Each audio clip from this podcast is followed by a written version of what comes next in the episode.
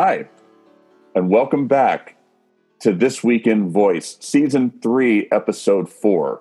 Today is Thursday, October the 11th. We skipped a week last week due to Digital Book World. It was a great conference. We were fortunate to have a strong voice component to the show. Amazon was out there. Dave Isbitski gave a keynote. It was fantastic.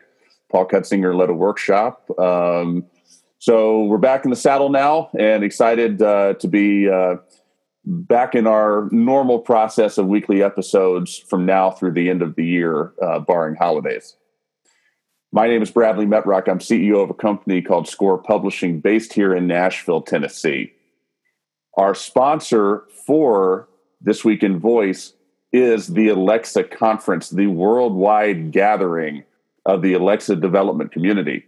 Executives, developers, marketers, strategists, everybody who goes into the creation of a world class voice experience, or everyone who is part of the decision making process for a company or an organization to pursue doing that would get a lot of value out of that event. It's January 15th through the 17th in Chattanooga, Tennessee. Most people don't realize Chattanooga, Tennessee is home of the fastest internet in the United States. Uh, it's not Google Fiber, it's just a proprietary uh, fiber backbone that the whole city was built on top of. There's a great tech environment there, in addition to being a beautiful place. Information on the Alexa conference can be found at www.voicefirst.fm slash Alexa conference, and we will link to that in the show notes for this episode. We are thrilled to have a fantastic panel with us today. I'm going to start with Brian Garr. Brian, uh, say hello. Well, hello. Brian, thank you for being part of the show with us. Um, introduce yourself. Um, you're, you're a man of uh, many talents and you do a lot of different things. Walk us through who you are and what you do. Thanks. Well, uh, I've been in the speech business since uh, 2000, 1999. Uh, and I had been in the AI world really since 95, doing machine translation uh, at a small retail company that provided retail software. Then 10 years at IBM in the emerging technologies group on speech technologies and machine translation. Uh, then started my own company uh, called LinguaSys, and since then I've been doing fractional CXO stuff, helping some companies do turnarounds, helping some others uh, make entry into the United States. But it all seems to wend around this idea of AI.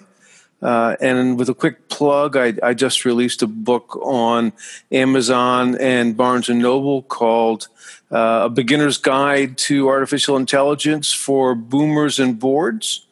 And that is meant to help people that aren't technologically inclined learn a little about what's going on with all these devices that are running their house and their cars and everything else. And so that's a little bit about me. I'm currently also helping a company called go as their chief revenue officer and they're all about speech technologies and biometrics Excellent. Thank you for that. And uh, shoot us the link for your book. We'll link that in the show notes. That sounds excellent. I love the name.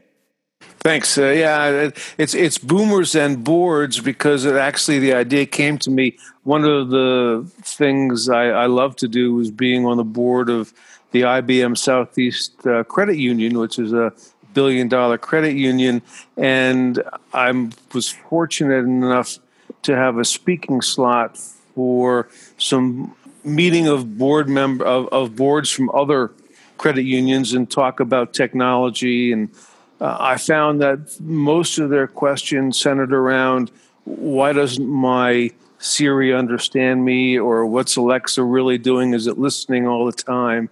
And and so I decided to turn all of those questions and answers into a short guide uh, for people that just really primarily boomers and older that just don't get it because uh, they weren't raised on it, and to give them some transparency into what's going on.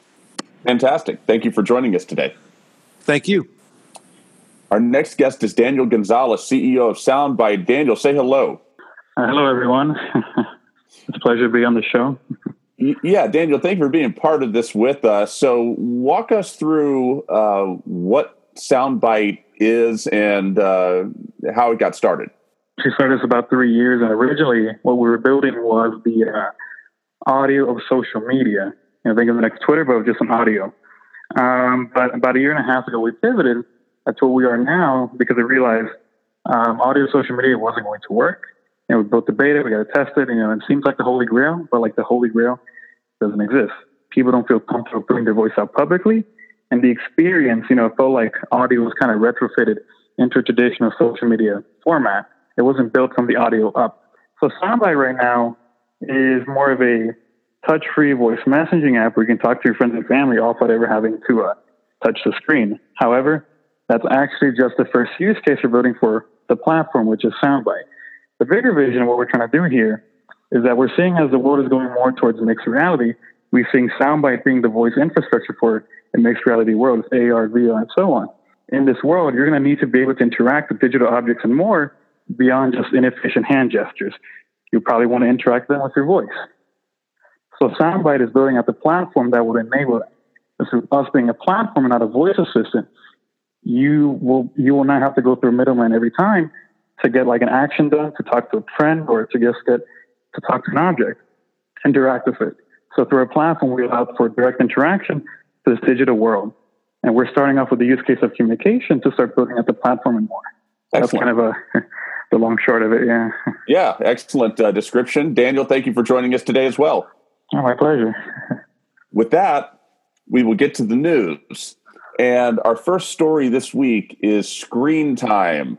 Amazon and Google battle for multimodal supremacy. So recall that last year when Amazon gave us their smorgasbord of products uh, late in the year that had the Echo buttons, that had a whole bunch of stuff. One of the things in that grouping, if I'm not mistaken, was the Echo Show. And since then, it's been questionable whether the Echo Show has sold as much uh, as Amazon was hoping. It sold a bunch, but maybe not as much as the Dot or, or uh, the regular Echo or some of the other audio only devices. However, it's clear that it's become a mainstay, and some of the reporting that VoiceBot.ai and others have done has indicated that the Echo Show has found a home in primarily the kitchen um, within the, the modern home. And now we're getting to the point where Google is showing that they're going to compete, and we're really getting ready for a showdown in terms of voice with screens. Story 1A here is that the, the new Amazon Echo shows improved screen and better speakers aren't enough. Uh, this is an article that talks about how um, the author really wished that the Echo show did a little bit more, and whined about YouTube integration and some other things. Story 1B Google Home Hub joins the fight to put a screen on your countertop. So there's there's a battle um, shaping up here um, between Amazon and Google uh, to be the voice assistant uh, and the smart speaker ecosystem that puts a screen in front of you in the kitchen and other places. And Daniel, I'm going to start with you. What is your interpretation of uh, you know what are your thoughts as you look at these two articles do you think that we really are um, about to see a battle you know for uh, multimodal supremacy or you think that, that uh, this is just uh, a coincidence that the timing of these are about the same and really people aren't ready to embrace a screen yet and, and we're sort of misinterpreting this? What, what are your thoughts? My thoughts in terms of like you know what does a screen like really mean for voice you know, in, in terms of this and that, like the articles mentioned, you know, kind of feels more like a like an iPad or like a TV, just with voice commands and so on to interact with it, which leads to greater expectations. However, one thing um, that this is where I believe that you know a screen will be really big for voice is for confirmation. There's a lot of actions you might do with your voice that you may want to have a visual confirmation for. For example, if you're at the kitchen, you just ordered eggs or just something, you know, through an Alexa show, rather than having to have Alexa talk back to you for confirmation, just a quick, you know, check mark on a screen, you know, could work. You know, I think the biggest thing for screen and visual and voice is the confirmation of voice without the need to have to speak back. Sometimes visual confirmation can be just as quick. or if not quicker.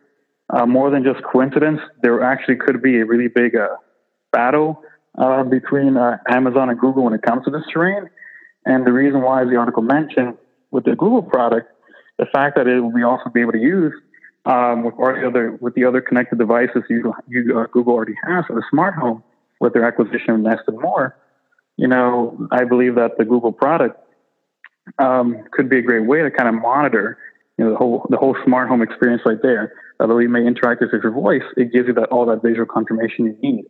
I know Amazon has expanded the product line with the microwave, the clock, and more to include, you know, Alexa, which would probably, you know, interact surely with the Alexa show. But I think Google does have an advantage in the screen with the screen, given that it'll be so much nicer to have all this visual confirmation with all these little smart uh, devices you have connected in your home. So I definitely believe uh, it's going to be interesting to watch as this thing develops. Brian, I'm going to ask you basically the same question. You've been around voice for a while, speech for a while, whatever you want to call it. You've been around technology for a while.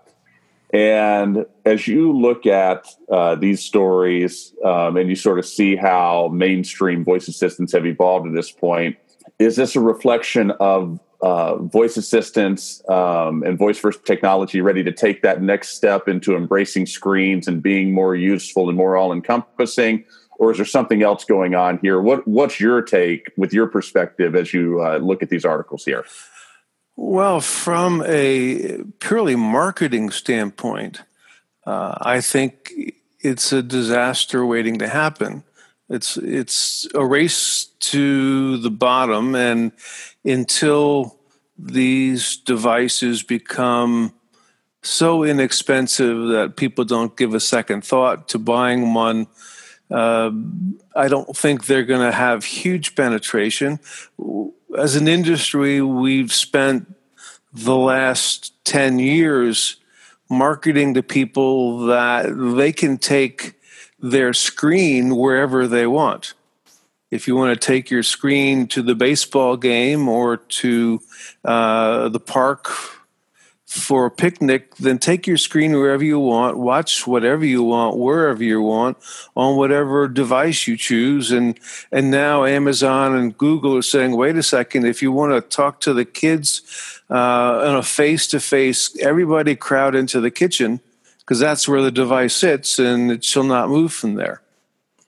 So uh, I I don't get it. Now that's not unusual. I didn't get a lot of things, but uh, I don't understand the the logic behind saying I'm going to have a fixed device uh, that you must crowd around if you want to use it. Um, as far as the speech recognition part of it is concerned, uh, the certainly speech reco is a lot better today than it was even three years ago because we now see error rates that are around 5%, which is in theory about what a human error rate is. So speech reco now should be every bit as good as a human is when you're talking about uh, the, the, the top speech reco applications such as GoVivace or Amazon or Google or Watson even. Um, so, so that part is pretty much solved. So then it becomes a question of how do you use speech reco with screens in the most optimum way to get the most users excited about it? And I'm not sure that uh, having a fixed device is is the answer based on what we've been telling people to do for the last 10 years. I agree with you to on one hand in that it seems like a missed opportunity uh, for Amazon. I mean, Google Assistant is on a lot of mobile devices. It's on a whole ton of them. Uh, right. Alexa is on an increasing number but still Amazon doesn't have a mobile device, so they're behind the eight ball a little bit. However, by your logic, you know, we wouldn't necessarily have like a flat screen TV in the bedroom or something because we would, you know, just be watching on our phones and we would just bring our phones in there and there'd be no reason to have something mounted on the wall. So I guess there becomes there's some use cases where you've got a, a, a stationary screen and that becomes accept, uh, acceptable um, in different contexts of different rooms um, separate from what you carry around with you. But that's an interesting point that you raise. And even if you look at what comcast and the other uh, tv streaming tv vendors are doing they're all offering streaming opportunities now where you don't have a fixed device where you can i can watch any of my TV shows, and I happen to have Comcast as my vendor, uh, on streaming on any device I want. I no longer now when there's uh, an opportunity to watch something in large screen. The reason we go to movies is because being in a large screen and it becomes an event, uh, and and that's still true watching something like a tennis or golf tournament on a large screen TV. Where watching it on a device just doesn't cut it. Yeah, no, that's interesting. Um, so you're right. I think the, the, the the moral of the story is how what is that optimum way for voice assistants to get integrated? Um, and you know, I, have mentioned this on this week in voice before. Comcast, which is also my provider, so we're both but we're both in the house of pain together. um, has sent me that remote that they are advertising, where you talk into the remote right. and I haven't used it. Um, I don't know what that says about me as a advocate of voice. I haven't opened it. I haven't used it. I guess it says I'm lazy.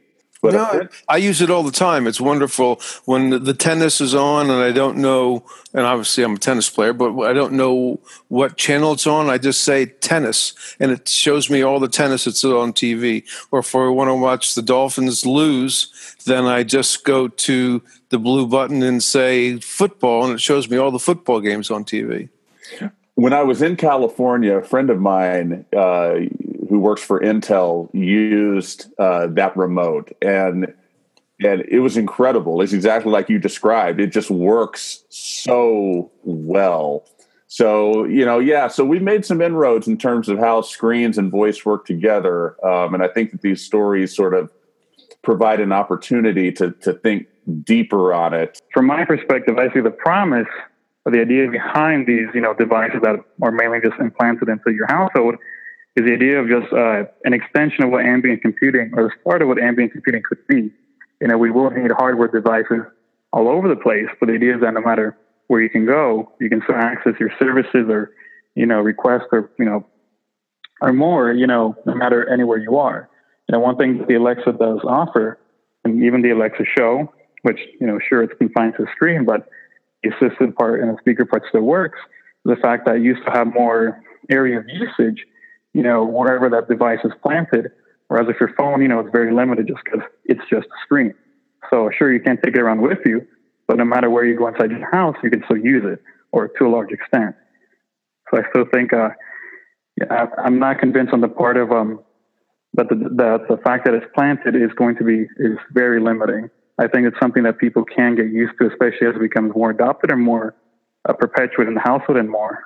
No, yeah, I, and I'm sort of inclined to agree with that too. I mean, I, I we we've seen from the data that uh, the kitchen, whether or not you agree with that premise in total, the kitchen specifically, um, there's something about it where um, a screen fits, and we've seen that with the Echo Show, and the data's borne that out. It'll be interesting to see if that holds for other rooms in the house, uh, whether uh, people prefer to have something that's more mobile over time or how it plays out. I appreciate the, the commentary on that.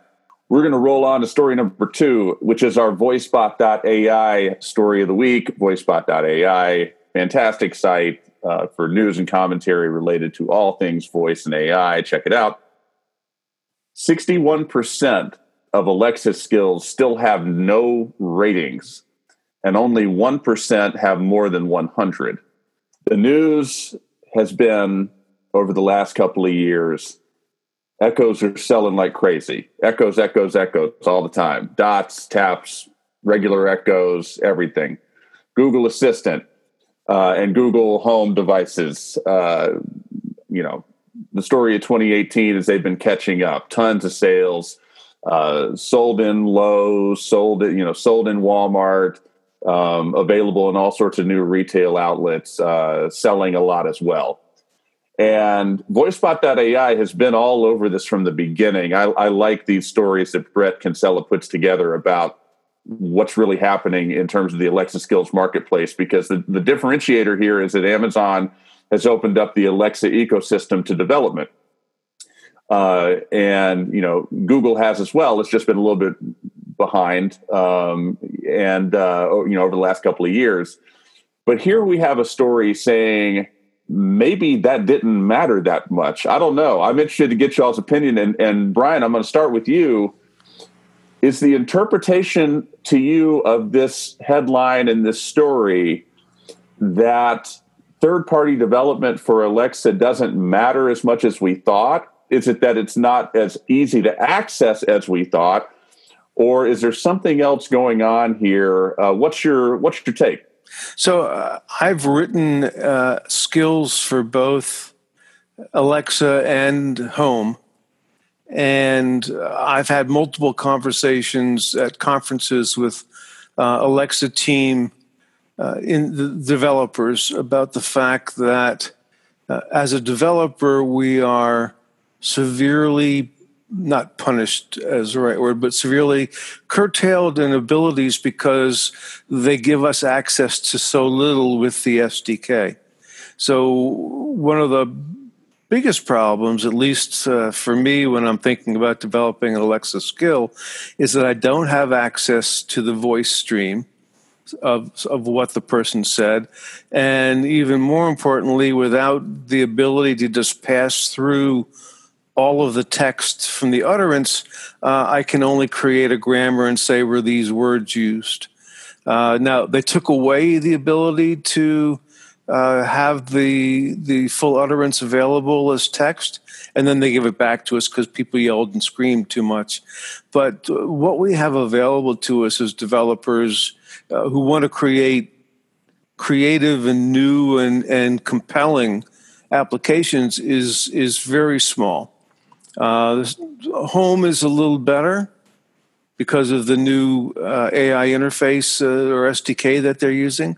But uh, for years, developers have been screaming about Alexa's curtailing our ability to have access to everything we need to write Alexa skills. So I think there are two things at play here. I think one, for developers, it's very hard to create anything uh, creative and compelling. And number two, which is true not just with Alexa but everywhere, is if you ever tried to um, give a review of something, all of a sudden it tells you, no, I need at least 100 words. Well, all I wanted to write was if they gave me access to the utterance, I'd be much happier. And that's not 100 words. So now I've got to create a bunch of other stuff. And I just say, never mind and close it down. So I think there's two things at play. So wait a minute. Let me ask you. Let me let me drill down on that. To to leave a review of an Alexa skill, you have to write hundred words or more. Well, I'm, I'm exaggerating, I'm sure, but every time I go to review something and I want to say one or two phrases, then it keeps telling me, no, you got. I think it's it's might have been a review of an Amazon product, maybe that was it, but or a book. Yeah, I know okay. for books, when I try to review books, it wants a lot more content from me. Definitely, uh, I agree with Brian on those points that, you know, right now it is very limiting, at least when it comes to the developer standpoint. One thing I do want to add, at least in terms of, uh, you know, my, my perspective in terms of what Amazon's trying to do, I, I'm not too concerned about the fact that there aren't that many reviews. I think definitely it's too difficult or just more difficult to leave the reviews um, compared to, say, you know, when you download an app on the App Store and then just leave a review right there. I think it's also the fact that, you know, given the limited uh, tools that, you know, Alexa offers and so on for developers, may also be due to um, a lot of these skills kind of becoming very ingrained in Alexa to not really be seen as an independent skill. They become more as a, a feature um, of Alexa rather than, oh, Alexa's accessing this other skill that's giving me utility. I think um, you know, of how Alexa works, everything is kind of rallied behind it, whereas very few things are seen seem rather independent of it. You know, when you use an app on your iPhone, you don't think you're, oh, this is a feature of the iPhone, but many skills in Alexa, I'm convinced, are often seen as just part of Alexa, but there's not much of a differentiation. And that might also limit people's desire for just leaving reviews not because the skill isn't useful, but because you know they forget that it's its own app. It's like, oh, I just downloaded an Alexa feature, you know, not an Alexa, not an not a separate independently developed application for Alexa that Alexa is just accessing or giving me access to. So that's how I kind of see it there. Uh, yes, although the number of skills may have doubled, you know, I think there's a lot of structural issues in place to kind of you know bolster you know the amount of reviews that are out there, which would ultimately benefit the developer community more. So, f- from a developer standpoint, one of the silliest things Alexa's done, and they know it, and they they've heard the complaints, is that if I write an application and let's call the application Calvin for whatever reasons, right? And Calvin's a killer application, and people want to use it, but if they want to use it, they've got to say Alexa, ask Calvin, blah blah blah. Have I, I if I like a particular sports uh, skill that's better than the one that Alexa has. I can't go to a matrix, a spreadsheet, or a, a configuration file and say, when the intent is sports, I want you to use this application rather than the one that Alexa wants to use. Just that one change of, of letting people define what intent goes to what application to override the defaults would I would guess double or triple the number of of uh, people that use Alexa skills uh, prominently. From somebody's standpoint like mine, that's relatively new to all this. You know, we just started Voice First FM, you know, about eighteen months ago, um, and the Alexa conference has been around for you know two and a half to three years now. So it's not like I'm a lifer here. The marketing behind Alexa and Google Assistant. Um, and just the overall premise you have a you have a device you've got a voice assistant you talk to it it does something for you. Why do i need a marketplace? Why do i need reviews? You know we're getting to the point now especially with duplex and all the rigmarole about that and how ai making phone calls for you. We're going to get to that later in the show the, the purpose of reviews is discoverability. You look at reviews, the reviews become a sorting mechanism, and then reviews then make it become a decision, you know, mechanism where if the reviews are high enough, you'll make the decision to to install something or enable it, and uh, if they're not high enough, then you won't make that decision.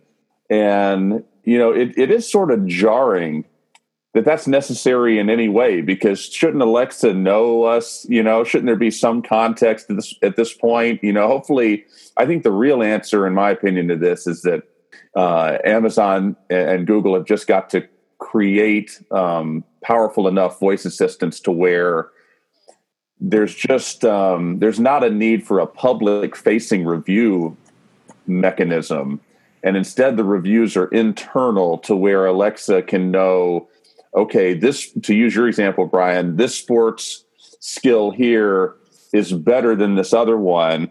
And furthermore, other people who are Miami Dolphins fans have liked it better uh, than this other one. So when someone from the Florida area asks us about sports, we're going to be biased toward using this particular Alexa skill over this other one.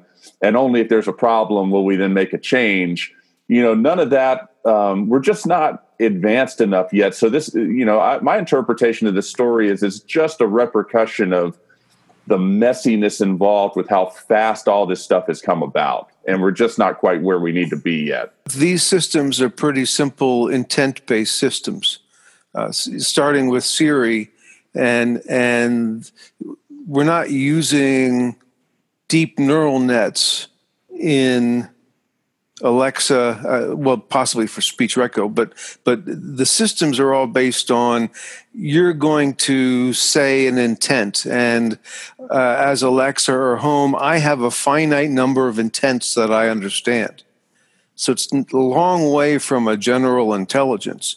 It says, I know, and I think at one point Siri had 2,000 some odd intents that it understood, and I don't know what the figure is now. But the only way that Alexa understands more intents is if a programmer develops a new intent saying, I understand this intent, and when I uh, hear this intent, I'm going to execute the following application.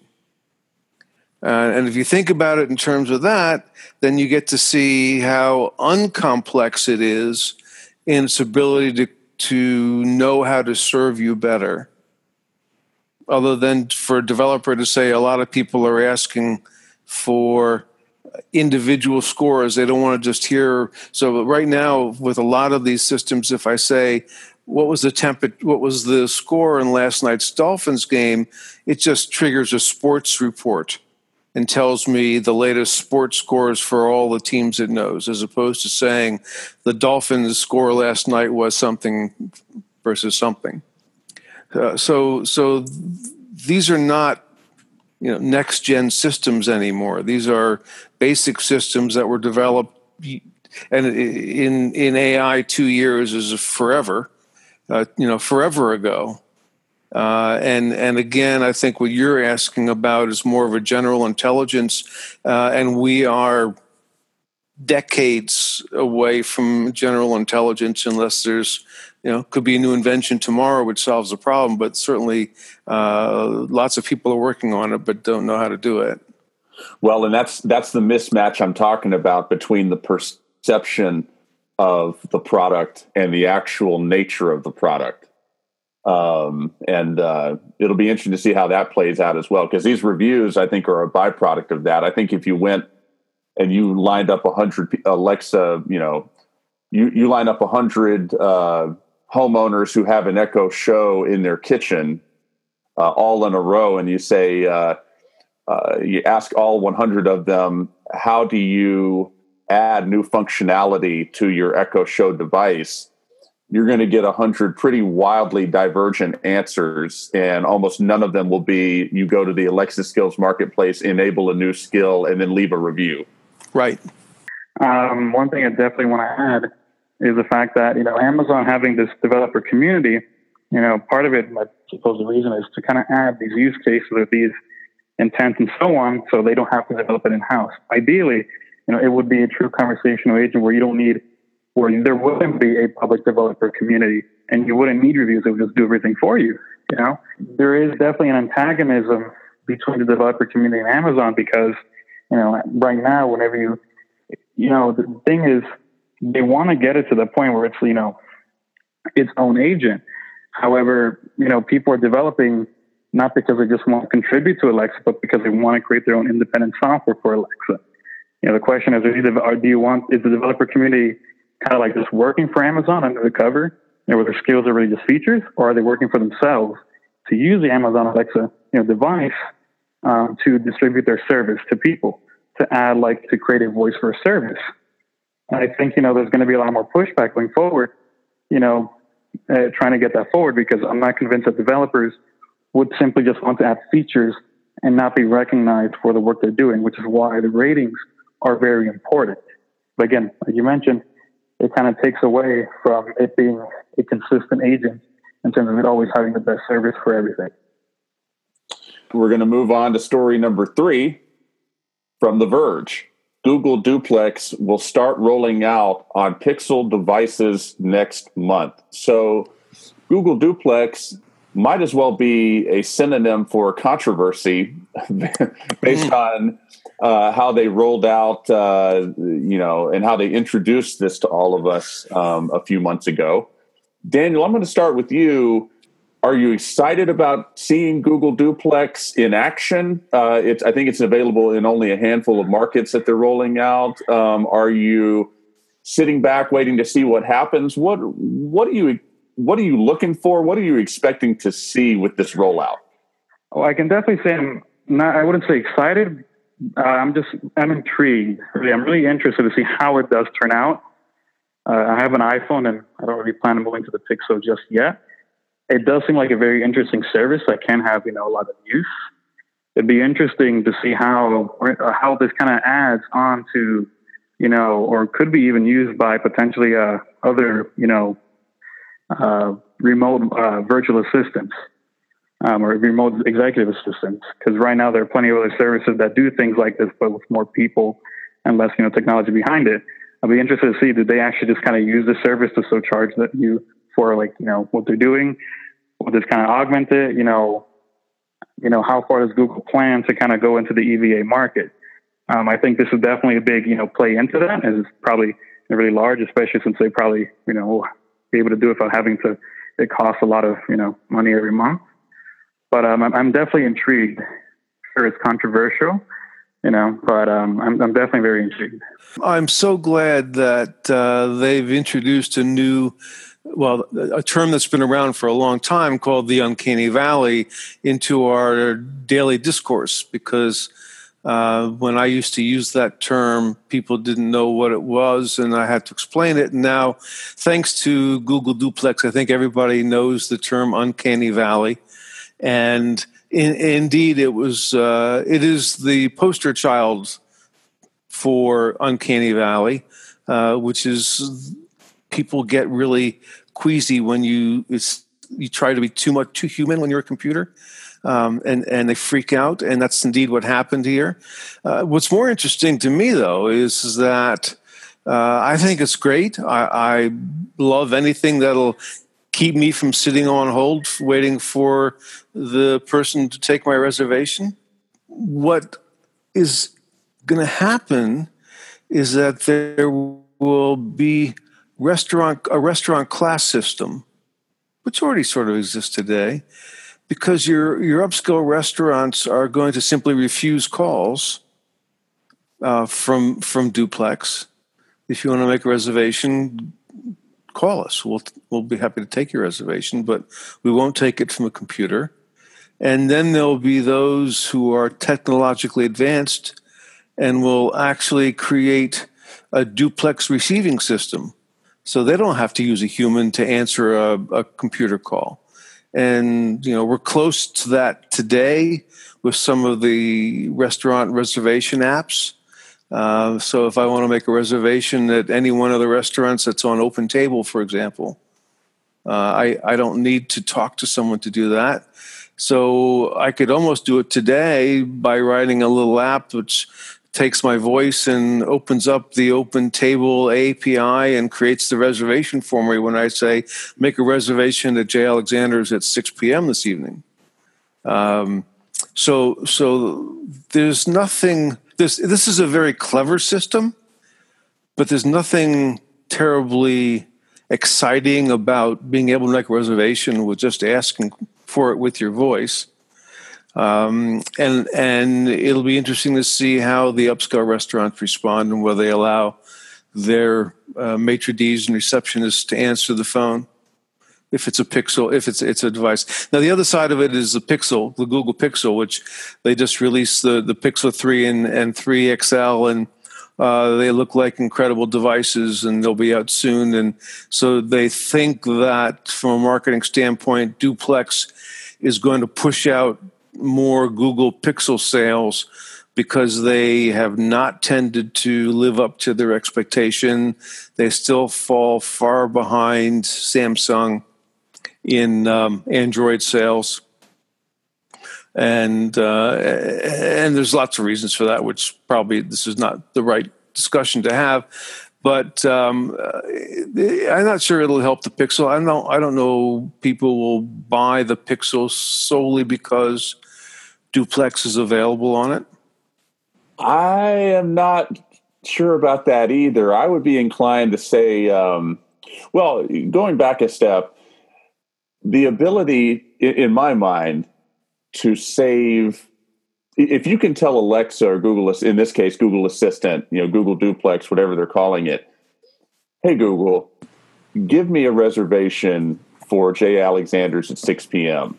And, you know, that just reduced a 10 minute task to five seconds. That, that's a beautiful, that's a beautiful thing right there assuming uh, that it works the first time. Now, reservations are usually a duplex. Funny that you used that word, a duplex uh, conversation. So, what happens when the waitress or the maitre d says, "I'm sorry, we only have 6:30," or the closest thing I have is 8:45? Um, so then is, is Alexa going to, or rather, is uh, Duplex going to call you back and say the earliest they have is 8:45? So quite often when you make a reservation, it's a negotiation, not just a, a simple binary yes or no. That's true, and uh, and yeah, and you're absolutely right. It, it's a it's a high risk proposition for the Pixel phone because if the first reviews come out for the phone and say anything like I used Google Duplex to make a reservation and it doubled the time necessary to book the reservation, that's going to blow a hole in whatever sales they hope to get. Because I, you know, I would assume that most people who are going to buy that phone would be doing it for duplex. Um, you know, I don't think it's distinguished really in any other way. I think that's the major focus of the phone. So if duplex doesn't uh, save you a bunch of time, then they might sell one to you know Larry Page's mom or something. But that'll be it. Yeah, I actually want the Google uh, the Pixel XL only because it's the large. It's six point three inches wide, and I use my phone for. I, I can actually do most of my work on my phone, uh, except for writing code and writing. Uh, writing, except for writing. It's going to be interesting to watch. I uh, I have high hopes for Duplex. I um, you know, we talked about this on this week in Voice when they went through that controversial press conference and unveiled it if you told me that every person I've spoken to on the phone at a business over the last five years was a robot and not a human being, and that was never disclosed to me, I would yawn and say, okay. you know, I, I, I don't view uh, there, there's an ethical debate that people want to have around it that I don't understand. I really don't care if it's robots talking to me, robots talking to my robots, or my robots talking to other humans. I don't care if it's disclosed. I don't really see a need for that. It's just whatever makes my life easier, sign me up. Right. I mean, Uncanny Valley, I think, really came out of the gaming industry where, you know, things started to become a little too perfect, uh, given that you have mass destruction and murder and mayhem, uh, extra mayhem, uh, on the these video games. And when it got to be too realistic, uh, it, it, was sort of squeamish. It was like, I, I really don't want to see that. I, I want to see the fake version because I know in my mind it's fake and that nobody really got hurt. Um, so it's it's. I'm not sure if it has the power, if it's just voice that it does if it's a video game but certainly uh, I would prefer, and as a designer of, of, of, voice systems, I always try to make sure that uh, my uh, the people hearing these devices know that it's a computer. I don't try to make it sound human because I just think that's sort of freaky. So I definitely, you know, when it comes to the computer sounding like a person, I'm very intrigued, very interested to see how um, that would be how that would fare in, uh, generationally. You know, as, as, children right now are growing up, you know, with Alexa and these voice first devices, will they actually prefer not actually be freaked out by, you know, computers sounding more human? Will they actually, you know, like think, oh, when a computer sounds robotic, that it's, you know, annoying and frustrating? You know, for example, uh, myself, I, I definitely agree that, you know, and it would be freaky to have a Google duplex with, um, under the guise or believe that it might be impersonating someone. I understand that fear, especially in a personal call. And like business, you know, it's really it's not that big of a deal because you're just expecting to get the outcome done. You're not just talking for the sake of having a conversation.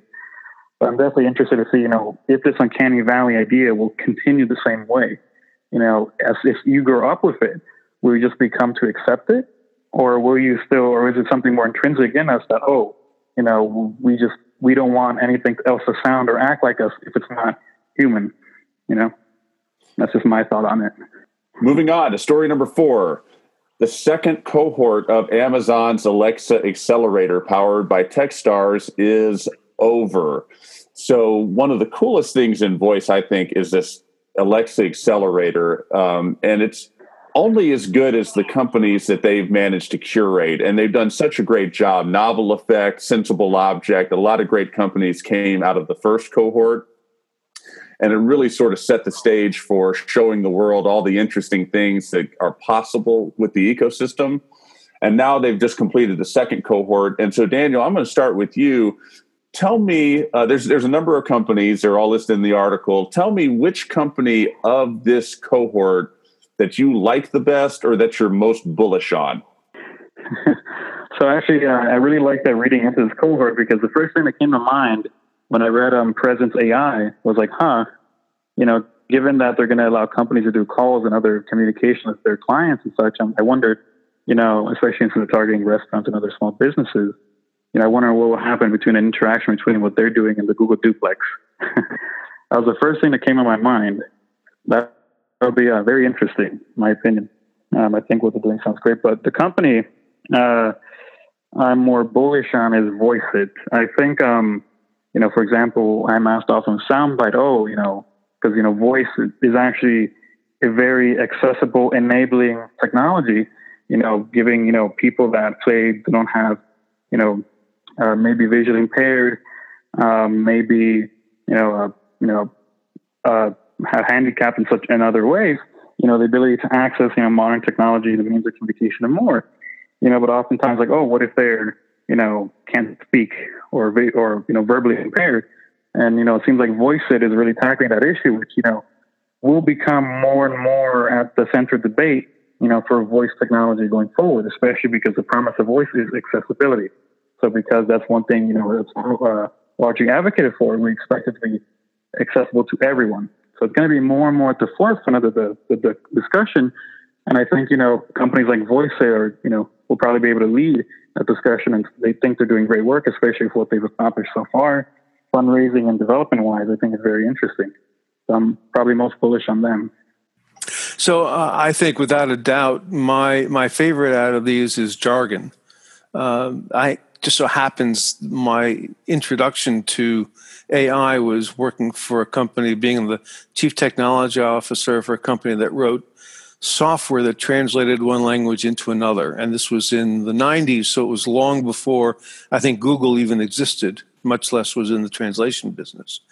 Uh, so, so I understand the complexities um, of trying to move intents between different languages and and you know whether it be a double byte language where you may not have any punctuation marks and you may have no spaces between words um, or or whether it's just the nuances of every language being um, very uh, complex in the way it conjugates verbs and morphology and uh, or just the fact that every language has their own idioms and uh, can be very ambiguous.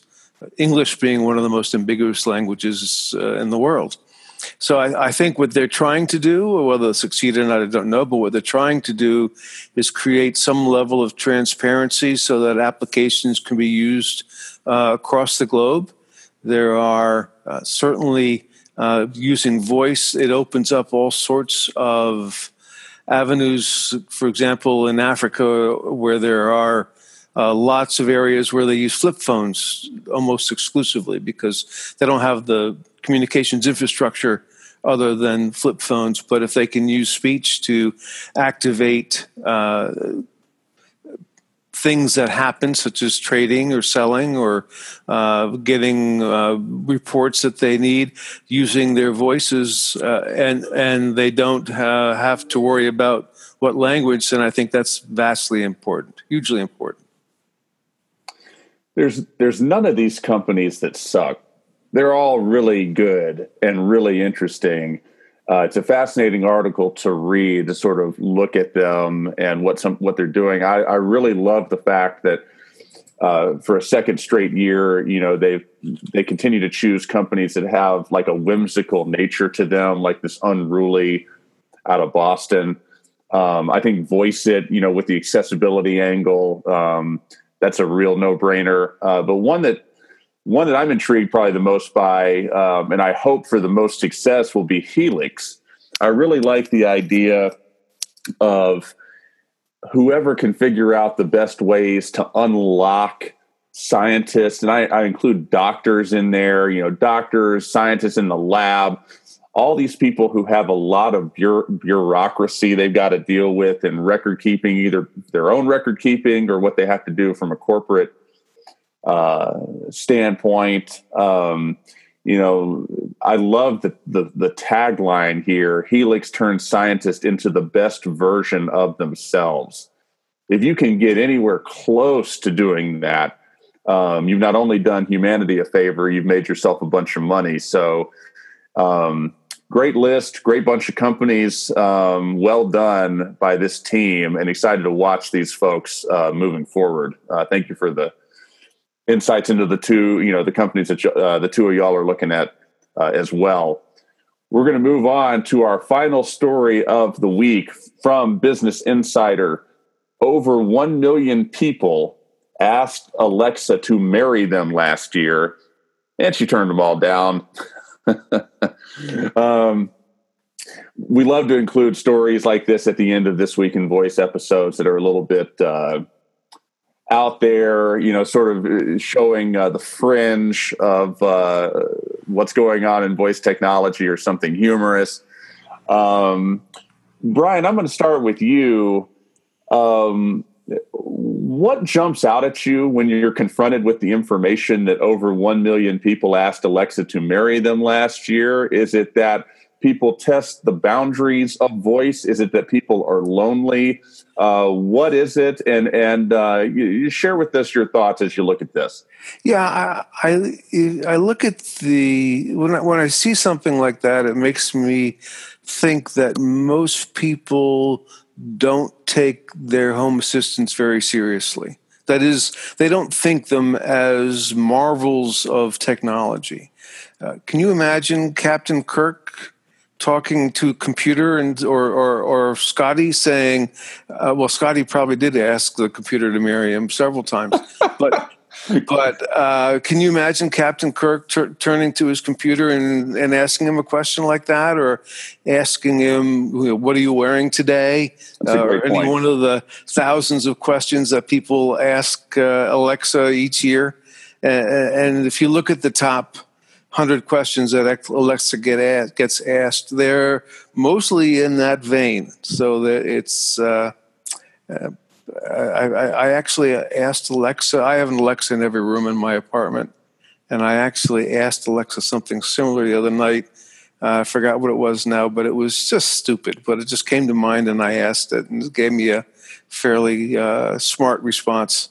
Um, but but I think it means that we don't see these devices as the computer on Star Trek as technological marvels, uh, and and they're not. Uh, certainly, for the, most people, they are outside of their understanding, but they do understand them well enough to know that this is just a, a silly device that lets me do things like uh, make a reservation or or tell me what time it is or tell me what the weather is. All things I could do myself. It would just take a lot longer and wouldn't be as much fun.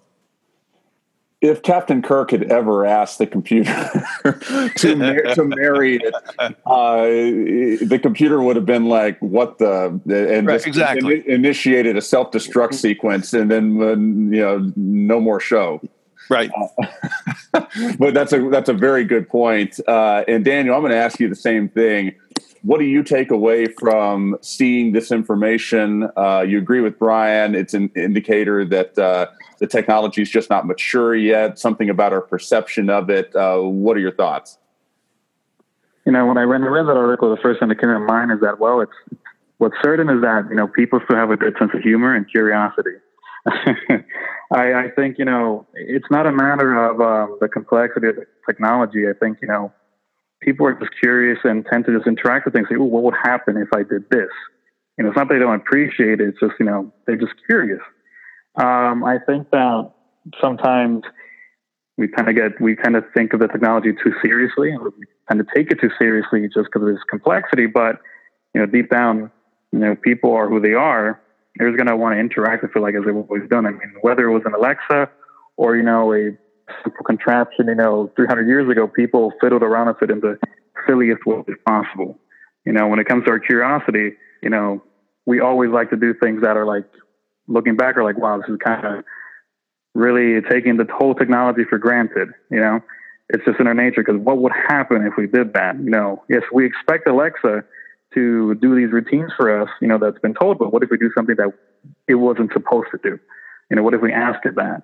What would happen? You know, it's that innate curiosity and that, you know, fun sense of humor that people still have that will still be true. You know, even when we get to, you know, Kirk's level of a computer, you know, I'm sure maybe not the Starfleet captain, but I'm sure there'll be some someone kind of just slipping into the the deck there and you know asking the computer all sorts of you know ridiculous questions. Of course, at one point everyone get tired of it, but in the beginning, people were doing all sorts of ridiculous things because you know we're just curious, you know. And I, I don't think I don't look at the article and see like oh, you know, people are, you know, I, I don't I'm not looking it into it so existentially. I'm not looking it into it as a as like anything foreboding or anything like that. It's just curiosity. How long do you think it's going to take somebody to use Google Deep, Duplex, you know, one restaurateur to use that as a weapon against another one, trying to um, uh, see how many reservations Google Duplex can book, uh, and then have a, a, whole day of no shows, or um, you know, or just cause confusion uh, with a competing business, or uh, or you know, someone booking uh, all the reservations at a uh, uh, hard to get into, you know, elite restaurant, and then reselling those. Um, well, that, that, happens today. The, uh, a lot of the restaurant, I don't know if it's a lot, but many restaurants in New York now take a credit card when you make a reservation, and if you don't show, they they they din your credit card for a cancellation fee. So because you're giving you're taking a space that someone else could take who really wants to show up. Um, so so I don't know how this works when restaurants start moving in that direction where they take a reservation fee um, to make sure that you show up. Uh, the whole the whole reservation process uh, as I said, it's not a binary process. You just don't call and say, I want to be there at six. And she says, okay. It, it's a negotiation for time slot. It's a negotiation for the number of people that can they can seat at a table, uh, and in, in some cases, it's a negotiation on how much of a deposit you're going to put down and lose if you don't show up. It's a brave new world. Uh, gentlemen, I appreciate your time today. Uh, appreciate your insight, your expertise, uh, and sharing it with not just me, but the audience as well. Thank you very, very much for being part of This Week in Voice. We, I had a great time. Thank you very much. Likewise, likewise. Thank you very much, Bradley. You got it. For season three, episode four of This Week in Voice. Thank you for listening, and until next time.